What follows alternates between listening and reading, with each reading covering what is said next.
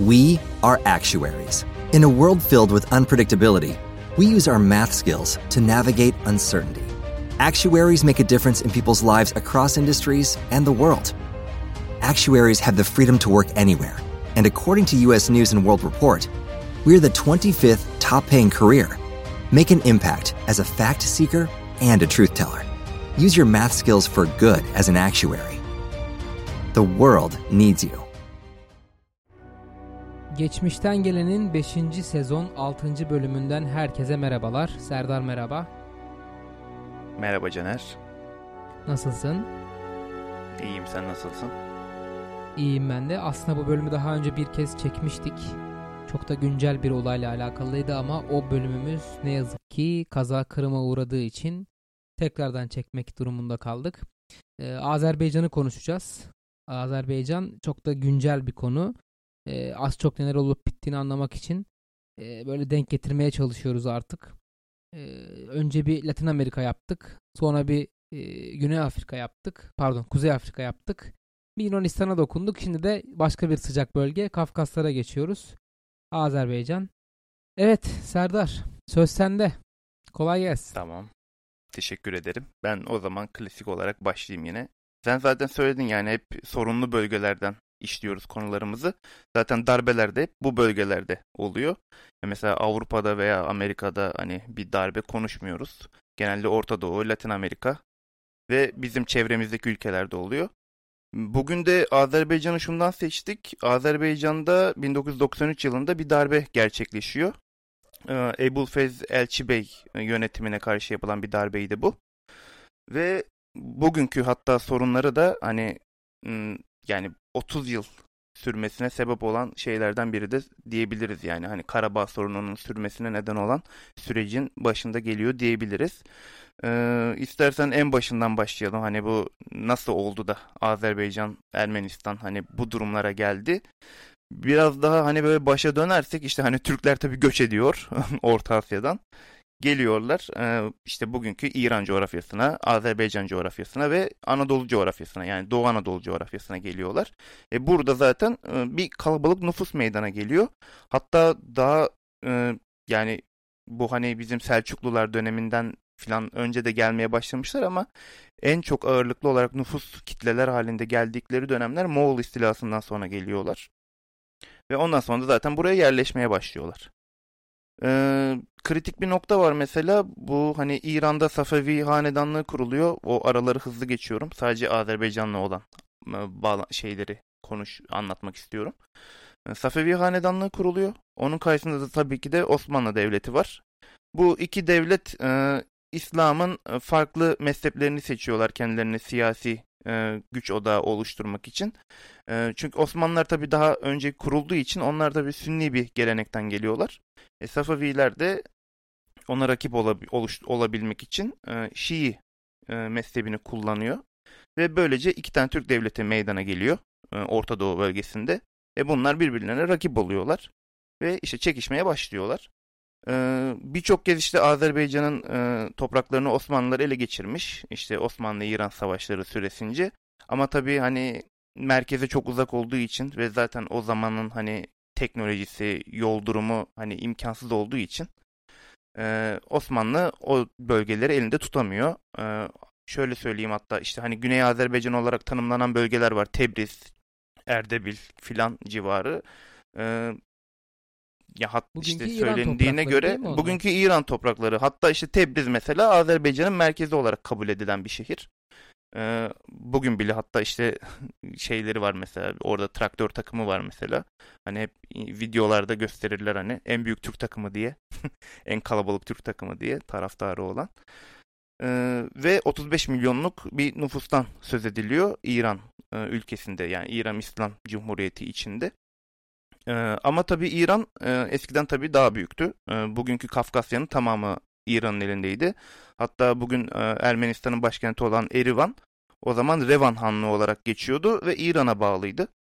Ve Kuzey Azerbaycan'ın olduğu bölgede yani şu an günümüzdeki Azerbaycan Cumhuriyeti'nin olduğu bölgede birçok hanlığa bölünmüştü. İşte Şeki Hanlığı var, Kuba Hanlığı var, Bakü'de bir hanlık var, Taliş Hanlığı var, işte Nahçıvan Hanlığı var, Revan Hanlığı var. Bunların hepsi Türk hanlıkları. Ee, tabii Ermeniler de bu hanlıkların içinde yaşıyorlar. Ve Ermeniler e, hani hep genelde olduğu gibi çok dağınık bir alanda yaşıyorlar. İşte bizim Çukurova'mızdan tut, e, işte Karabağ kadar olan bir bölgede dağınık bir şekilde yaşıyorlar. Hatta işte bu Güney Azerbaycan dediğimiz bölgede de ağırlıklı olarak Ermeniler yine yaşıyor. Ee, ve bu kadar çok dağıldıkları için zaten nüfus oranlarında da düşük görünüyorlar kısmen. Ee, diğer kendi rakiplerine göre diye diyeyim. Belki de bu yüzden hiçbir zaman tehdit olarak görülmemişlerdir. Belki de onlar da hani bir baskı unsuru olarak ortaya çıkamıyorlar böyle oldukları için. Hani Tabii, nüfus, çok nüfusun geniş bir içinde alanda çok e, nüfus olarak düşük oldukları için hem tehdit olarak görülmüyorlar hem de bir baskın bir unsur da olamıyorlar. Evet. Aynı evet. zamanda. Çünkü şöyle bir durum var mesela bu hani güncel bir şey olacak ama işte bu Karabağ'daki olay için hep şey söylemi var işte e, Ermenilerin kullandığı işte burası tarihi Ermenistan toprakları falan filan ama şimdi baktığımız zaman tarihi Ermenistan toprakları diye belirttikleri yere baktığımızda Anadolu, Kafkaslar, işte İran'ın kuzeyi falan filan baya böyle komple tarihi Suriye'ye kadar iniyor. İşte Irak'ta evet. birçok yer falan filan. Yani e, bu da çok enteresan bir şey. Mesela demin sen çok benim bilmediğim bir şey söyledin. İşte İran'ın bugünkü başkenti e, pardon Ermenistan'ın bugünkü başkenti o zaman e, İran için önemli bir şehir. Evet. E, şimdi bakıldığında bu durumda Ermenistan'ın tezine göre bugün İran'da e, Ermenistan'ın başkenti için toprak talebinde bulunabilir. Yani 600 sene 500 sene önceki şeyler için e, savaşıyor olmak gerçekten çok sağlıklı değil aslında. E, e, aynı aynen. Ve ya Anadolu içinde baktığımızda özellikle Anadolu coğrafyası, Kafkaslar, Anadolu, işte Kuzey Irak, işte Kuzey Suriye olarak baktığımızda da buralarda da herhangi bir milletin tek tek bir milletin üstünlüğünün iddia edilmesi ya da o millete ait olduğunu söylenmesi aslında çok mantıklı gelmiyor bana. Çünkü e, burada işte Ermeniler, Kürtler, Türkler, işte Çerkezler, evet. e, Farsiler mesela bu uzun yıllardır hep birlikte yaşıyorlar aslında. O yüzden tek bir devletin, tek bir milletin e, toprağıymış gibi yaklaşmak çok yapıcı olmuyor. Bu yapıcı olmamanın karşısında olan yıkıcılığı da bugünlerde işte e, ne yazık ki görüyoruz. Ya ki zaten Ermeniler çok fazla sorun çıkaran bir millet değil. Ee, bu ya şey şu an bize karşı bir sorun çıkardıkları görülüyor tabii ki de o siyaseten gelişen bir şey. Ama e, yani ya yüzyıllardır mesela rahatça yaşayabilen iki millet yani bunlar. Hatta Rumlarla bile çok rahat yaşayabiliyorduk. Onlarla bile evet. bir problemlerimiz yoktu işte ta ki hani o Fransız ihtilaline kadar. Ondan evet. sonra tabii herkes e, kendi bağımsızlıklarının peşinde koşmaya çalışıyor. Ki yani aynı şekilde Türkler de yani kendileri bir ulus devlet kurdular sonuçta. Hani imparatorluktan feragat edip ulus devlete geçtiler. Ki aynı şekilde işte Ermeniler de devlet kurdular kendileri. Ve mesela hatta şey sen söylemiştin ya bu Erivan'ın bulunduğu bölgedeki hanlıklar evet, evet. mesela. Erivan mesela şeyin kapısı. E, Kuzey Azerbaycan'a giden kapı. Erivan'ı mesela Osman 4. Murat Revan seferleri vardır mesela 4. Murat'ın. Revan'ı gidip alıyor mesela. O Kuzey Azerbaycan'ı kontrolü altına almak için yapılan bir sefer. Mesela bizim Iğdır ilimiz Revan Hanlığı'nın toprakları içerisindeydi o zamanlar. Yani Iğdır Osmanlı'nın elinde değildi. Daha sonra biz Iğdır'ı e, Osmanlı'ya kattık. Hatta daha doğrusu yani bunu şeyle kattık biz. Brest-Litovsk anlaşmalarıyla katıyoruz yani Birinci Dünya Savaşı'nda. Çünkü baya sıkıntılı bir süreç var ki zaten Ruslar geliyor işin içine. Zaten Ruslar gelince e, her şey ayyuka çıkacak. Çünkü Ermeniler kendilerine bir e, destek unsuru bulacak. Ve ondan sonra da işler değişecek. E, istersen Ruslar gelsin bence. Çünkü tam yerinde. Ee, Rus, Ruslar geliyor. Ee, tabii Rusların önünde bir engel var. Kafkasya. Ee, Kafkasya'da bayağı bir oyalanıyorlar. Ee, orada Çerkezlerle ve Çeçenlerle, Dağıstanlılarla onlar bayağı bir oyalanıyor. Bu oyalanmayı da e, bu yani milletlerin arasında Osetleri seçiyorlar ve Osetler Hristiyan olmuş bir unsur Kafkaslarda. Hrist Osetlerle birlikte anlaşınca oradaki Mozdok şehrinden Gürcistan'a inen bir koridor açılıyor ve Gürcistan'a rahatlıkla inip Gürcistan'daki e, bölgeleri ele geçirebiliyorlar. oradaki küçük krallıkları ele geçirebiliyorlar ve Osmanlı ile sınır haline geliyorlar Kafkaslardan. Bu 19. yüzyılın başlarında meydana geliyor. Ve işte zaten Osmanlı sürekli savaş kaybettiği için Ruslara karşı her alanda güzel Kafkaslarda da bir cephe açılmış oluyor. Ve tabi Ruslar bir taraftan da İranlılarla da artık sınır komşusu haline geliyor. Ee, Rusya zaten bir Osmanlı ile savaşıyor. Dönüp bir de İran'la savaşıyor. İşte bu savaşların ilki mesela 1813 yılında zaten İranlarla yapılıyor ve İranlıları yeniyorlar. Gülistan Anlaşması imzalanıyor. Ve Gülistan Anlaşması'yla Azerbaycan e, resmi olarak ilk defa ikiye bölünüyor.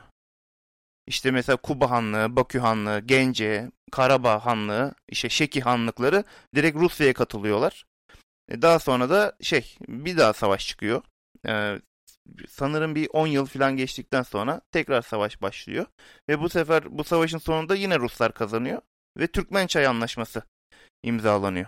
Bunun sonucunda da zaten geri kalan hanlıkları ele geçiriyorlar. İşte Revan Hanlığı, Nahçıvan Hanlığı, Taliş Hanlığı'nı ele geçiriyorlar. Ve günümüzdeki e, bugün hani Sovyetler Birliği İran sınırı meydana geliyor. Ve o sınır zaten neredeyse hiç bozulmuyor işte. Osmanlı sınırı da aynı şekilde İran'la birlikte bozulmuyor. Ve artık e, bölgenin iskan edilmesi gerekiyor. İran'la yapılan anlaşmalar doğrultusunda e, Güney Azerbaycan'da bulunan Ermeniler e, göç etmeye başlıyorlar Kuzey Azerbaycan coğrafyasına. Ve işte bütün o alanları doldurmaya başlıyorlar. Mesela Erivan nüfus olarak birden kalabalıklaşıyor. Ermeni nüfusu yani daha üstün hale geliyor Azerbaycan Türklerine oranla. Mesela Karabağ'da da aynı şekilde nüfus oranı artıyor ve Ermeniler üstünlüğe geçmeye başlıyor. İşte Gümrü şehrinde de aynı şekilde gerçekleşiyor ve hani bugünkü Ermenistan coğrafyası e, aslında Ermeni nüfusun arttığı dönemler buna denk geliyor. Yani bu İskan politikasıyla meydana geliyor. Diğer bir taraftan da şu var. 93 Harbi ile birlikte Osmanlılar Ruslara yenilince Kars Ardahan'ı, işte Sarıkamış'ı, Batum'u biz kaybediyoruz. Bunu kaybettiğimizde kaybettikten sonra da aynı şekilde Ermeniler bu top, bu topraklara da göç etmeye başlıyorlar ve oralarda da nüfus üstünlüğü onlara geçmeye meyil ediyor. Ve diğer taraftan hani Anadolu'daki Türkler de hani mutsuz olanlar da bu sefer yine Rus topraklarına gitmeye başlıyor. Yani ilk e, o zamanlar başlamış zaten göçler. Ama hala da şey Ermeniler e, bir müddet daha Osmanlı içinde yaşamaya devam ediyorlar. Ve bu arada da işte şeyler konuşuluyor. İşte hani Berlin Anlaşması ile birlikte ilk defa işte Ermenilerin hakları gündeme geliyor. Diğer bir azınlık unsuru olarak Osmanlılarda. Çünkü diğer bütün azınlıklar Balkanlarda. Ve onlar gayet mutlu bir şekilde ve batıya yakınlar ve batıyla entegre oldukları için onlar istediklerini zaten elde edebiliyorlar. Mesela Yunanistan çok rahatlıkla bağımsız oluyor. Sırbistan da aynı şekilde bağımsız oluyor. İşte Romanya daha sonra onlara katılıyor bağımsızlıkta. İşte Karadağ var gayet küçük bir ülke ama o da bağımsız. Sonra Yugoslavya'nın bir parçası olacak. Ee, en son Bulgaristan bile bağımsız oluyor ama Ermeniler bağımsız olamıyor ve bu da işte bizim bu son zamanlarda yaşadığımız krizin sebeplerinden birini meydana getiriyor. İşte o hani 1915 olayları da bunun sonuçlarından biri. Ve Karabağ ve Azerbaycan'a geri dönecek olursak da işte Karabağ'da zaten bir Azeri nüfus vardı ve o yapılan göçlerle birlikte artmaya başlıyor. E daha sonra e, Birinci Dünya Savaşı'ndan sonra tabii Sovyet devrim, Sovyetlerde devrim oluyor. Bolşevik ihtilali. Bolşevik ihtilalinden sonra zaten küçük kısa bir süre e, Ermenistan, Azerbaycan ve Gürcistan'ın e, birleşik olan bir devlet kuruluyor Transkafkasya diye. Ama bu devlet zaten çok yaşamayacağını yani çok belli zaten. Bu üç millet zaten birbirleriyle çok anlaşamadıkları için devletleri de çok uzun yaşamıyor. Hemen dağılıyorlar ve kendi bağımsızlıklarını ilan ediyorlar. Kendi bağımsızlıklarını ilan ettiklerinde de zaten Ermenilerle Azerbaycan Türkleri hemen zaten birbirleriyle savaşmaya başlıyorlar. Ve bu savaşlar e, Karabağ üzerinde de yoğunlaşıyor. İşte bu savaşı bitirecek çözümü de tabii ki de kimler buluyor? Ruslar buluyor. Ruslar geliyorlar Bakü'yü işgal ediyorlar. Sonra oradan da geliyorlar Ermenistan'ı da işgal ediyorlar. Böylece bütün sorun çözülüyor. Bu sorunu çözen de zaten e, artık Stalin devreye giriyor. e, bu işi çözecek olan. Ermenilerle yapılan bir anlaşma var mesela. Rus şeyler söz vermiş Sovyetler Birliği. Demiş ki Karabağ'ı size vereceğiz. E, hatta Nahçıvan'ı bile size vereceğiz demişler. Ve Zengezur koridoru var. Bugün hani o Nahçıvan'la Azerbaycan topraklarını ikiye ayıran koridor. Zengezur koridoru da mesela Azerbaycan Türklerinin yoğun yaşadığı bir bölgeydi. Mesela o koridoru Sovyetler Birliği Ermenistan'a veriyor. Ama Nahçıvan'ı Azerbaycan'a bağlıyor. Ve Karabağ'ı da özellik veriyor. Karabağ'ı da Azerbaycan'a bağlıyor. Bu sefer kimse mutlu değil bu anlaşmalardan, bu paylaşımdan. Azerbaycan o Zengezur koridorunu da istiyor. Ermenistan da Karabağ'ı istiyor. Hatta Nahçıvan'ı da istiyor. Zaten bu mutsuzluk e, Sovyetler Birliği içinde böyle zaten süre gelip gidiyor. Ki zaten hani çok da fazla dillendirilmiyor. Ta ki işte Gorbaçov'un iktidara gelen gelişine kadar. Gorbaçov iktidara geliyor ve artık Sovyetler Birliği'nin açılım dönemleri başlıyor. Zaten bu açılım döneminde de kocaman bir Sovyet İmparatorluğu'nun dağılma sürecinin başlangıcını mesela Karabağ olaylarına da bağladıkları oluyor. Bazıları mesela bunu Çernobil'e falan da bağlıyor ama Karabağ bence önemli bir örnek olabilir. Çünkü kendi bu Sovyetler Birliği içindeki iki devletin birbiriyle savaşması bana çok enteresan geliyordu. Ki zaten bu e, anlaşmazlığı da tırmandıran Sovyetler Birliği'nin kendisi. 1988'e geliyoruz. 1988'e geldiğimizde işte Karabağ'daki Ermeniler kendilerinin Ermenistan'a bağlanmasını talep ediyorlar. Tabii ki de bunu Moskova kabul etmiyor. Onlar da işte seçim falan yapıyorlar Ermenistan'a bağlanmak için. Sonra bağlandıklarını ilan ediyorlar. Tabii bunu Azerbaycan'la Sovyetler Birliği Genel Merkezi kabul etmiyor bunu Moskova. Ee, ve savaş başlıyor. Ve bu savaşlar işte iki tarafın yerel halkları da artık değiş tokuş yapıyorlar. Nüfus değiş tokuşuna gidiyorlar. Çünkü birbirlerine bayağı şiddet uygulamaya dönüyor. İşte Bakü'de Az Bakü, Azerbaycan Türkleri Ermenilere, Ermenistan'daki de Azerbaycan Türklerine Ermeniler taarruza kalkıyorlar birbirlerine. Şiddet uyguluyorlar. Ve insanlar göç etmeye başlıyor. Bu esnada Rus ordusu hiçbir zaman Azerbaycan'a yardım etmiyor çatışmaların doğduğu dönemde. Sadece Ermenistan'a yardım ediyor. Hatta bu saldırılarını da destekliyor. Karabağ'a yönelik saldırılarını destekliyor. Ve sadece Azerbaycan güçleri işte milis kuvvet olarak bu çatışmalarda yer alıyor. İşte 88 yılından aslında çok böyle sahada bir çatışma görmüyoruz. 91-92 yılına geldiğimizde artık çok ciddi çatışmalar meydana geliyor Karabağ topraklarında. Bu arada da şunu da söylemek gerekiyor. İki devlet de 91 yılına geldiğimizde zaten bağımsızlıklarını ilan ediyorlar. İkisi de bağımsız olunca zaten artık bu savaş normal bir savaşa dönüşüyor. Yani ilk Sovyetler Birliği'nin içindeki özerk cumhuriyetlerin savaşı değil de iki bağımsız devletin savaşı haline geliyor. Hocalı katliamı da aynı şekilde bu süreç içinde meydana geliyor. Çünkü Hocalı katliamı yapıldığı esnada Rus askerleri de işte zırhlı birlikleri de bu katliamı destekleyen taraftalar. Ki zaten işte Azerbaycan'ın bir ordusu yok. Ağır silahları da yok. Ve normal e, milis kuvvetlerle bunları savunmaya çalışıyor. Ve kritik bir nokta da şu. Zaten şey Azerbaycan Cumhurbaşkanı da bu arada Ayaz Mutallibov e, adında bir e, zaten önceden de Cumhurbaşkanıydı. Komünist Parti lideri kendisi. E, o Cumhurbaşkanlığını devam ettiriyor. Ve hocalı katliamının olduğu esnada bunu saklamaya çalışıyorlar. Hocalı katliamını. Ama orada gazeteci varmış mesela. Hat, YouTube'da da vardı görüntüleri. Belki kaldırılmıştır. E, şiddet görüntüsü içeriyor diye. E, orada şey e, ceset görüntüleri vardı da ondan diyorum. E, bunu tabi saklayamıyorlar. Bu uluslararası basına da yansıyor. Bu sefer e, şeyler baskıda bulunmaya başlıyorlar ve işte zaten kahramanımız da burada meydana geliyor. Ebulfez Elçibek var. Azerbaycan Halk Cephesi'nin lideri. Kendisi tam bir Türkçü. Ve zaten e, Azerbaycan'ın tam bağımsızlığını destekleyen bir adam. Yani tam bir Turancı diyebilirim yani. Bilmiyorum ülkücü de olabilir ama. E, zaten konuşmalarını da YouTube'dan e, izleyebilirsiniz. Yani kendisi bayağı şey. Dobra bir insan. E, yani sözünü esirgemiyor kimseden. E, kendileri zaten sürekli Ayaz Mutallibov'a karşı e, şey e, muhalif davranıyorlar. Ki cephedeki milis kuvvetleri de e, çoğunluğu halk cephesine bağlı. E, yani Ebu Fez Elçi Bey'in kuvvetlerine bağlı.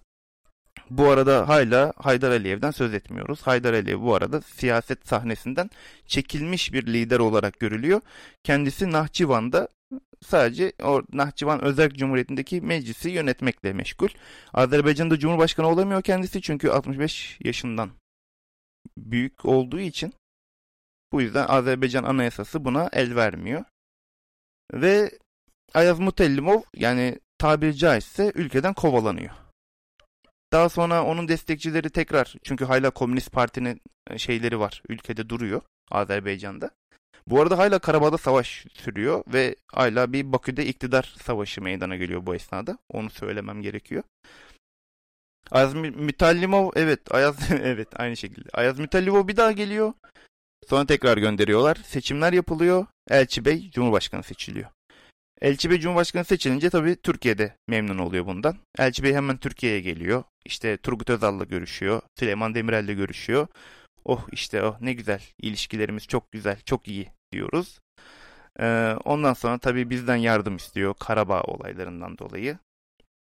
İşte mesela Rus ordusunu Azerbaycan topraklarından çıkarıyor. Mesela petrol bence burada kilit bir rol kendisine yapılan darbede ben öyle düşünüyorum da şahsen.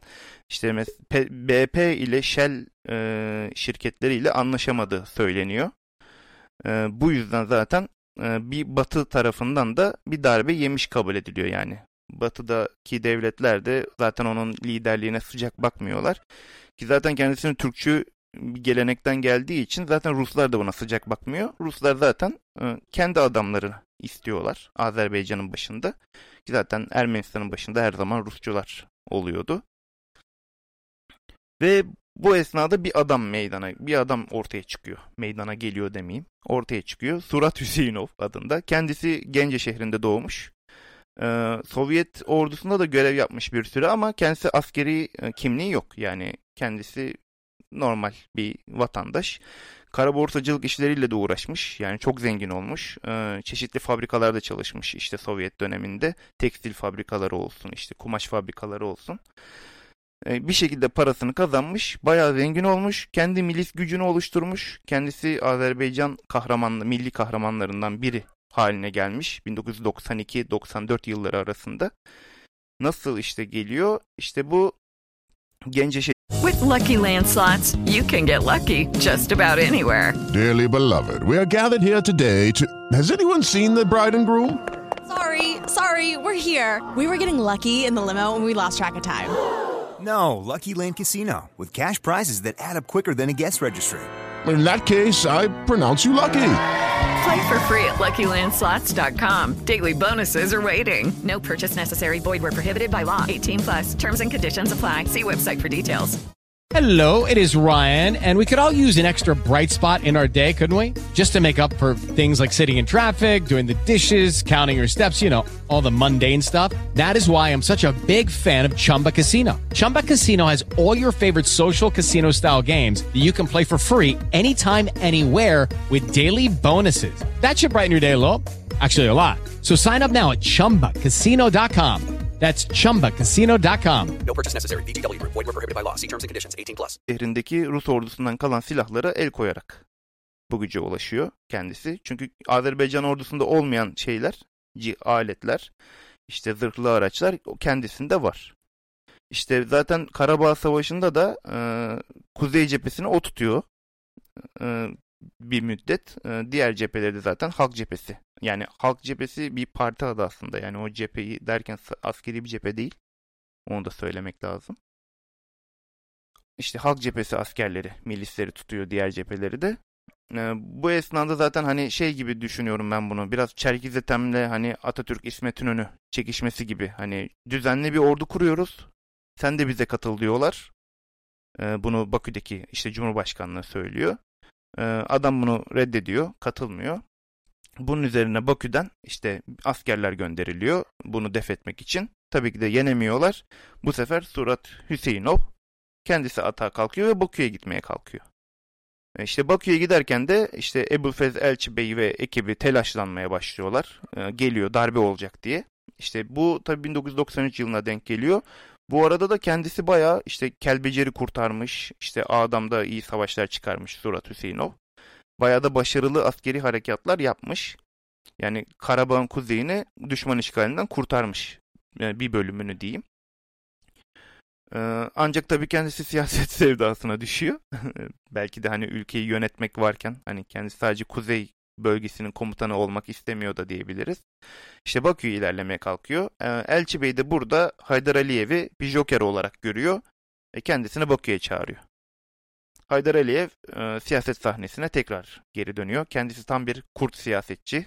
Yani Sovyetler Birliği'nin üçüncü adamlığına kadar yükseltmiş bir e, Azerbaycan Türk'üyle karşı karşıyayız ve bu adam bütün siyasi manevraları biliyor. E, kendisini e, Azerbaycan işte Millet Meclisi'nin başkanı yapıyorlar.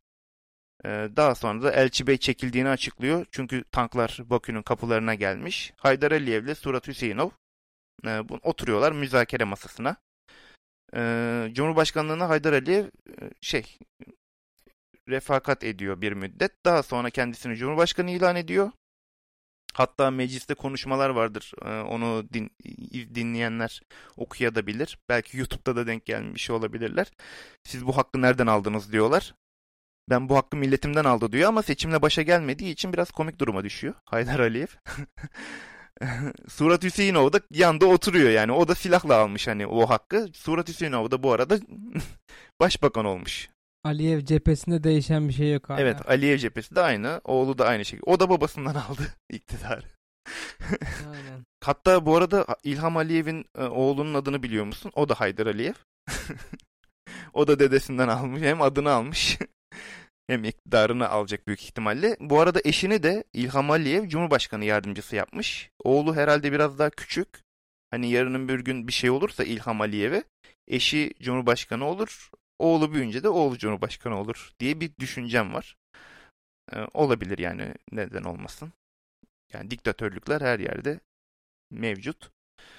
Devam edecek olursak e, Surat Hüseyinov başbakan oluyor. Bu arada yetkileri de e, muazzam yetkiler veriliyor tabi. Ama tabi bunu Haydar Aliyev şey yapmıyor ya zaten onu hemen e, siyasetten yok ediyor adamı. 1995 yılında hapse atılıyor yani vatana ihanetten ömür boyu hapse atılıyor. Ve bu adam 1992-94 yılları arasında da milli kahramandı. Daha sonra vatan, vatan haini oluyor birden. Ee, ama şey e, son haberlere göre İlham Aliyev onu affetmiş hapisten çıktı. Normal bir şekilde hayatını devam ettiriyor. Ve savaşta bu arada ne oldu? Hani Karabağ'da ne oldu? Ee, Karabağ'da e, Elçi Bey'in e, işte desteklediği gruplar işte Halk Cephesi'nin milisleri e, tabii ki de Haydar Aliyev'e iyi bakılmıyor bu dönemde. Haydar, Ali, Haydar Aliyev'e Rusça olarak bakılıyor. Surat Hüseyinova da bu arada Rusça olarak bakılıyor. Çünkü Ruslar ona silahları bıraktı gibi düşünülüyor. Ve onlardan hoşnut değiller. Ki Haydar Aliyev de onlardan hoşnut değil diye söyleniyor. Şöyle söyleyeyim aslında bu e, söylediklerim aslında muhalefetin Haydar Aliyev'e söylenmiş e, yani suçlamalı diyeyim. E, şöyle söylüyorlar. E, cephedeki halk cephesi askerlerini yeniden organize etmeye çalışıyor Haydar Aliyev. Düzenli bir ordu kurmak için. O, oradaki birliklerin hepsini lav ediyor. Lav ettikten sonra da Karabağ'da bir otorite boşluğu meydana geliyor ve Ermeniler hızlıca bugünkü işgal ettikleri sınırlara kadar Karabağ'ı ele geçiriyorlar. Hatta Azerbaycan Türklerinin yoğun yaşadığı bölgeleri bile ele geçiriyorlar. Mesela Ağdam'ı ele geçiriyorlar. Fuzuli'yi, Cebrail'i ele geçiriyorlar. Orada mesela Ermeniler çok düşük e, nüfus oranlarında yaşıyorlar. Ve daha sonra da işte çıkmaza giriyor Karabağ meselesi. Çünkü Azerbaycan o dönemde orayı geri alabilecek bir gücü yok. E, ağır silahları yok. Bugünkü gibi İHA'ları, SİHA'ları yok. Ve Ermenistan'ın da arkasında zaten Rusya olduğu için, onun güvenliğini sağladığı için o da gayet mutlu bir şekilde işgal ettiği topraklara oturuyor. Ve durum bundan ibaret ilk etapta. Yani bir darbe meydana geldi. Ve bu darbenin sonucunda zaten Azerbaycan işgal edilmekte olan topraklarının daha büyük bölümünü darbe sonucunda kaybediyor. Yani siyasi çalkantılı bir dönem sonucunda kaybediyor. Ve şu anda alıyor gibi görünüyor. Hatta biz bunu ilk çektiğimizde e, daha Fuzuli'ye bile girilmemişti. E, Ruslar müdahale eder filan diyorduk. E, çektikten sonra Ruslar müdahale etti. Evet. yani ateşkes imzalandı. Daha sonra Gence bombalandı. Ee, işte yani çok e, tuhaf bir dönem yaşıyoruz. Bugün Fuzuli Ermenistan kuvvetlerinin Fuzuli elinde. düştü. Ya, evet. Evet. Yani evet. bu şu an itibariyle. Fuzuli düştü mü ya? Fuzuli Ermenistan de- kuvvetlerinin elinde dedin. Tabii canım. Fuzuli'yi aldı Azerbaycanlar. Ermenistan dedin. Ermenistan mı dedim? Çok Hani özür bir dilerim. şey, Azerbaycan Laçin'e kuvvetlerinin elinde. Şey Evet Laçin koridoruna doğru gidiyorlar. Ee, bu arada Putin şey dedi. E, işgal altındaki topraklarla ilgili yapacak bir şey yok tarzında bir şey söyledi yani Azerbaycan için. Enteresan gerçekten e, çünkü Kafkaslardaki önemli bir sorun ve e, Rusya için bu sorun Evet, mükemmel bir evet. avantajdı biliyorsun. Yıllardır e, çok güzel silah satıyordu her iki tarafa da. İşte bugün görüyoruz Azerbaycan tankları da T serisi Rus tankları, Ermenistan tankları da T serisi Rus tankları. E, işte bir de yukarılarında Bayraktar var durmadan patır kütür tank vuran. Ondan Ama şunu söylemekte fayda var. Ee, şimdi Azerbaycan Haydar Aliyev geldikten sonra e, dünyadaki bu 11 petrol şirketini Bakü'de toplayıp hepsiyle birlikte bir anlaşma imzalıyor. Ve Bakü Hı hı. petrollerini onlar işte çıkartıyorlar ve o sahaları geliştiriyorlar. Petrol sahalarındaki teknolojiyi de geliştiriyorlar. Ve böylelikle Batı'nın da gözüne giriyor Haydar Aliyev. Ee, ne kadar iyi bir siyasetçi olduğunu söylemiştim. Bu arada tabii Evet. Rusları da hiçbir zaman üzmüyor. Çünkü diyor ki adam e, biz diyor zaten 200 yıl Çarlık Rusyası'nın altında yaşamışız. İşte son 100 yılda Sovyetler Birliği'nin içinde yaşamışız diyor. Yani bizim onlarla çok derin bağlarımız var diyor. Onlarla da birden koparamayız bu bağları diyor. Ki Türkiye ile de zaten e, derin bağları var. Hani etnik olarak bir bağı var. Onu da geliştirmemiz gerekiyor diyor. E böylelikle bir hani denge politikasına girişiyor. Ve bu denge politikasında da zaten sürekli e, artan bir petrol geliri olduğu için hani doğalgaz ve petrol geliri olduğu için Azerbaycan'ın sen dedin ya e, bu T serisi tankları kullanıyor. Azerbaycan T-90'ları kullanıyor. Evet. Ama Ermenistan mesela T-55'i bile var yani. Ö- T55'i evet son, son günlerde T55'ler falan ele geçirildi. Ama zaten yani şimdi hani çok o şeyi programı o minvale çekmek istemiyorum ama şöyle bir durum var. Yani Ermenistan ekonomik olarak çok ciddi dar boğazda olan bir ülke. Ee, sıkışmış sıkıştırılmış bir ülke bir noktada. Çünkü Gürcistan da e, ekonomik güç nedeniyle Türkiye ve Azerbaycan tarafına kaydığı için bugün Ermenistan İran sayesinde e, biraz biraz ekonomisini çevirttirmeye çalışıyor. Onun dışındaki diğer ülkelerle ticari şeyleri çok düşük. E, yani aslında bu savaş durumunun e, ekonomik olarak Ermenistan'a çektirdiği acı çok daha fazla. Bugün görüyoruz işte fakirliğini yani ele ge- 30 senedir Karabağ işgal altında 30 senedir oradalar. Bir tane karakol yapmayı becerememişler. Düzgün bir tane karakol da geçmiyor yani. Hala lastiklerle işte üzeri şeyle odunla örtülmüş karakollar falan filan var yani. Çok üzücü aslında bir noktada. Ee, ben hep aynı şeyi söylüyorum. Bilemiyorum tabii ne kadar doğru ama Ermeni diasporası Fransa'daki, Amerika'daki zengin, işte kültürlü, okumuş, güçlü Ermeniler e, kendi fantazilerine Ermenistan'daki Ermenileri kurban ediyorlar bir noktada. Hani belki çok milliyetçi bir yaklaşımla yaklaştığım için böyle geliyor olabilir ama savaşın başından beri Ermenistan Savunma Bakanlığı'nın açıkladığı rakamlara göre 900'e yakın e, ölü asker var. Gerçek rakam çok daha üzerinde büyük ihtimalle. E, işte e, zaten e, bizim dronlardan izlediğimiz rahat bin tane asker var yani hayatını kaybeden. Bunun dışında yaralananlardır. İşte Ermeni ordusu, şey Azerbaycan ordusunun eline geçirdiği birçok yine Ermeni asker var. Ve bakıyorsunuz askerlere ya çocuk yaştalar, çok küçük yaşlarda 19, 18, 20 ya da çok yaşlı 55, 60 yaşında askerler var yani. Ben açıkçası üzülüyorum. Çünkü demin sen bir şey söyledin yani Rumlarla işte yıllarca birlikte yaşadık diye. E, Ben hani Avrupa'da bulunduğum zamanlarda da Türkiye'de yabancılarla birlikte aynı ortamda bulunduğumda da işte Rum, Yunan, Ermeni, Azeri, Türk çok benzer kültürlere, çok benzer eğilimlere sahip halklar aslında. Yediğimiz de benzer, içtiğimiz de benzer. E, Bu kadar benzerliği olan halkların son 150 senede sürekli olarak savaşması ya insanlık namına çok hoş bir şey değil. Elbette ki yapılan birçok yanlış var.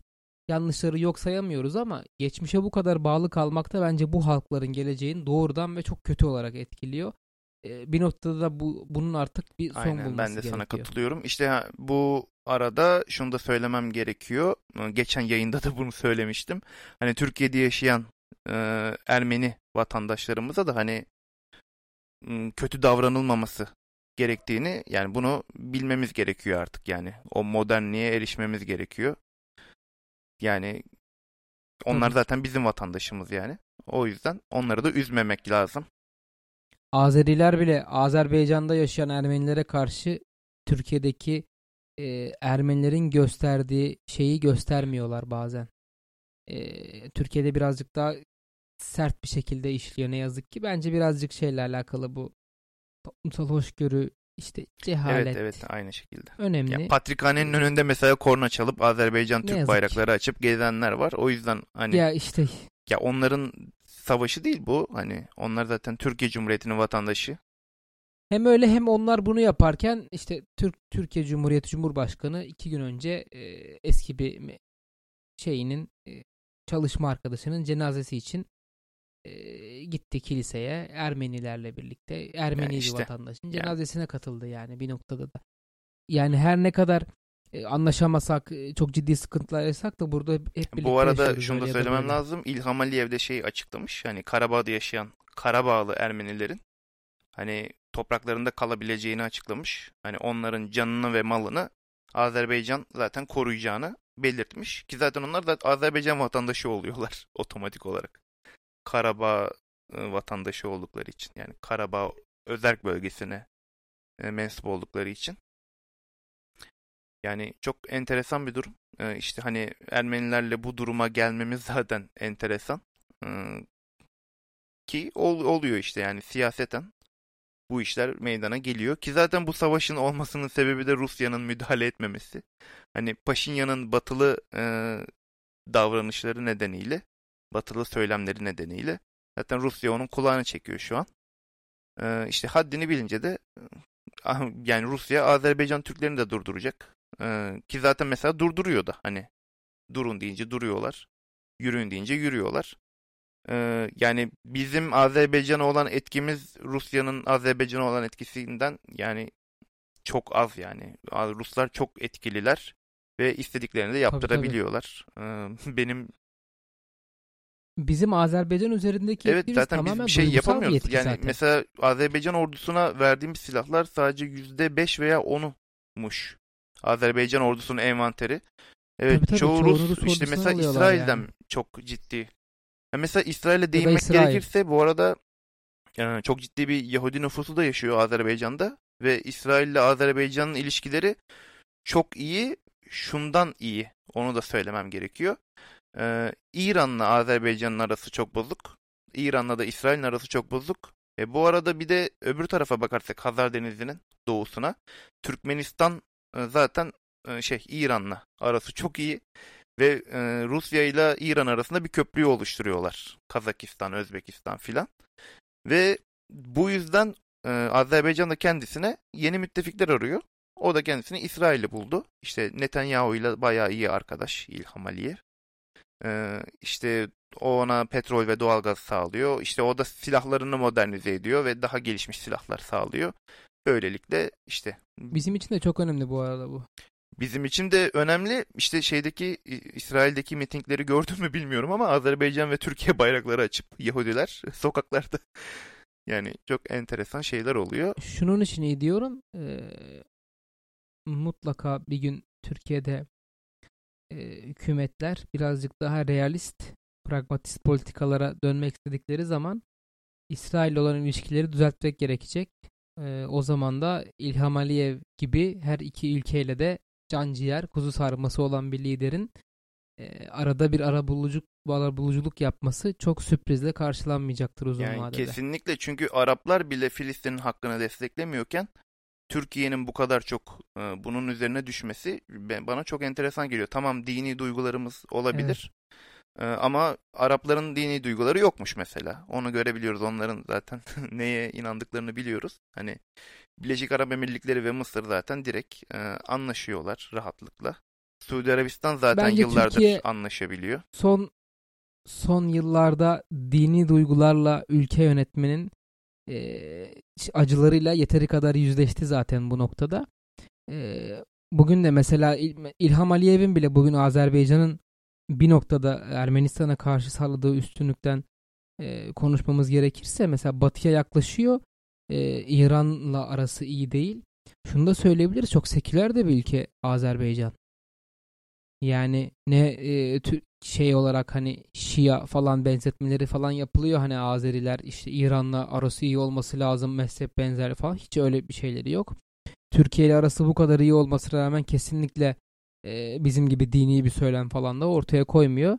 E, bu, bu noktada da hani aslında pragmatist gerçekçi politikalar ortaya koyduğunu görüyoruz İlham Aliyev'in ki hem Rusya'yı hem Türkiye'yi hem Avrupa Birliği'ni hem Amerika'yı bir şekilde idare ediyor. Evet demokratik bir insan olmayabilir. Ee, bir diktatör olabilir hatta aslında olabilirden de öte öyle zaten.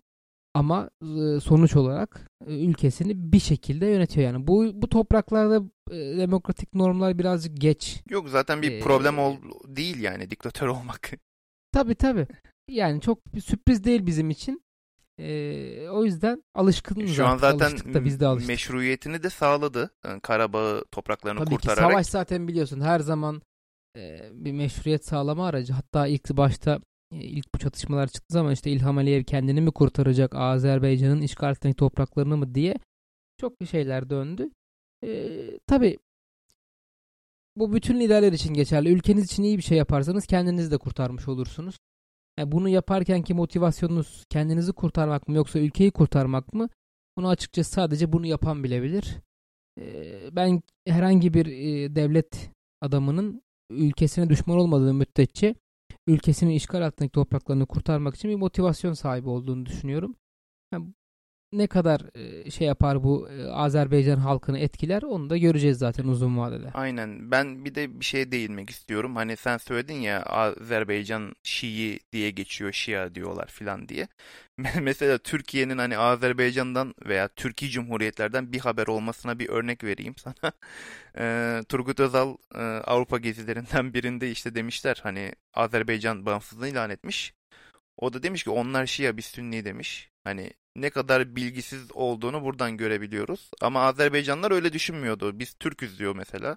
Kardeşiz diyorlardı. Ama Turgut Özal'ın hani oradaki gafı da diyebiliriz yani. Çok enteresan e, bir şekilde.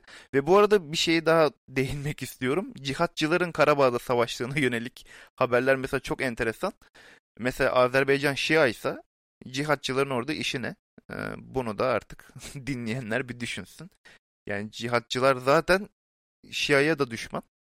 Yani zaten Sünnilerin de bir bölümüne de düşman. Yani mesela bizi de saymıyorlar Müslümandan. O yüzden ya sadece bir düşünsünler diye e, bir soru işareti koymak istiyorum dinleyicilere. Benim söyleyeceklerim aklıma gelenler şu an bu kadar.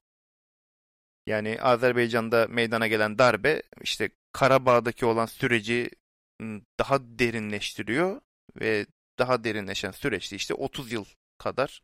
İşte mesela şöyle söyleyeyim e, Karabağ ve çevresindeki Azerbaycan yerleşimlerinden 1 milyon Azerbaycan Türk'ü göç ediyor. Bakü'de işte vagonlarda, konteynerlarda kalıyorlar bu insanlar. E, Çok kötü şartlarda kalıyorlar. E, bu arada Azerbaycan'dan da 300 ila 400 bin arasında Ermeni e, Azerbaycan topraklarından Ermenistan'a göç etmek zorunda kalıyor bu değiş tokuş sırasında.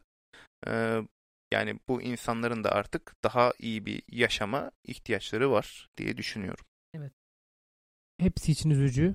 Ee, bir insanın yaşadığı, büyüdüğü, e, beslendiği toprakları terk etmesi bütün halklar için acı veren bir durum ve Anadolu toprakları artık buna o kadar çok şahit oldu ki e, aslında en çok bunu engellemeye çalışmak için çalışması gereken e, halklar Anadolu halkları ama maalesef bunu bir türlü başaramıyoruz. Evet Serdar, ağzına sağlık. Teşekkür ederiz. Ben de teşekkür Bugün ederim. Azerbaycan darbesini konuştuk. Aslında çok güzel şeylere e, uzandık. Yani bir Latin Amerika yaptık, bir Kuzey Afrika yaptık, bir Yunanistan, bir Kafkasya. Bilemiyorum sırada ne var ama e, hem etrafımızı yakın çevremizi alakadar eden e, bugünümüzü de etkileyen birçok politikadan da bahsetmiş olduk bu şekilde.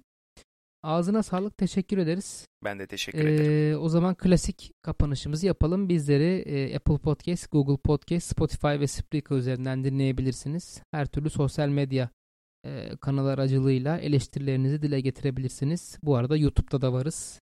E, YouTube'dan da yayınlarımızı dinleyebilirsiniz. E, onun dışında Patreon hesabımız da var. Oradan da desteklerinizi bekliyoruz. Ses kalitemizi arttırmak için e, son zamanlarda bir takım harcamalar daha yaptık. Umarım e, bu bölümden itibaren ses kalitemizin tekrardan yükseldiğine şahit olmuşsunuzdur. E, çok teşekkür eder. İyi haftalar dileriz. İyi akşamlar. Lucky Land Casino asking people what's the weirdest place you've gotten lucky? Lucky? In line at the deli, I guess? Aha, in my dentist's office. More than once, actually. Do I have to say? Yes, you do. In the car before my kids' PTA meeting. Really? Yes. Excuse me, what's the weirdest place you've gotten lucky? I never win and tell. Well, there you have it. You can get lucky anywhere playing at LuckyLandSlots.com. Play for free right now. Are you feeling lucky? No purchase necessary. Void where prohibited by law. 18 plus. Terms and conditions apply. See website for details.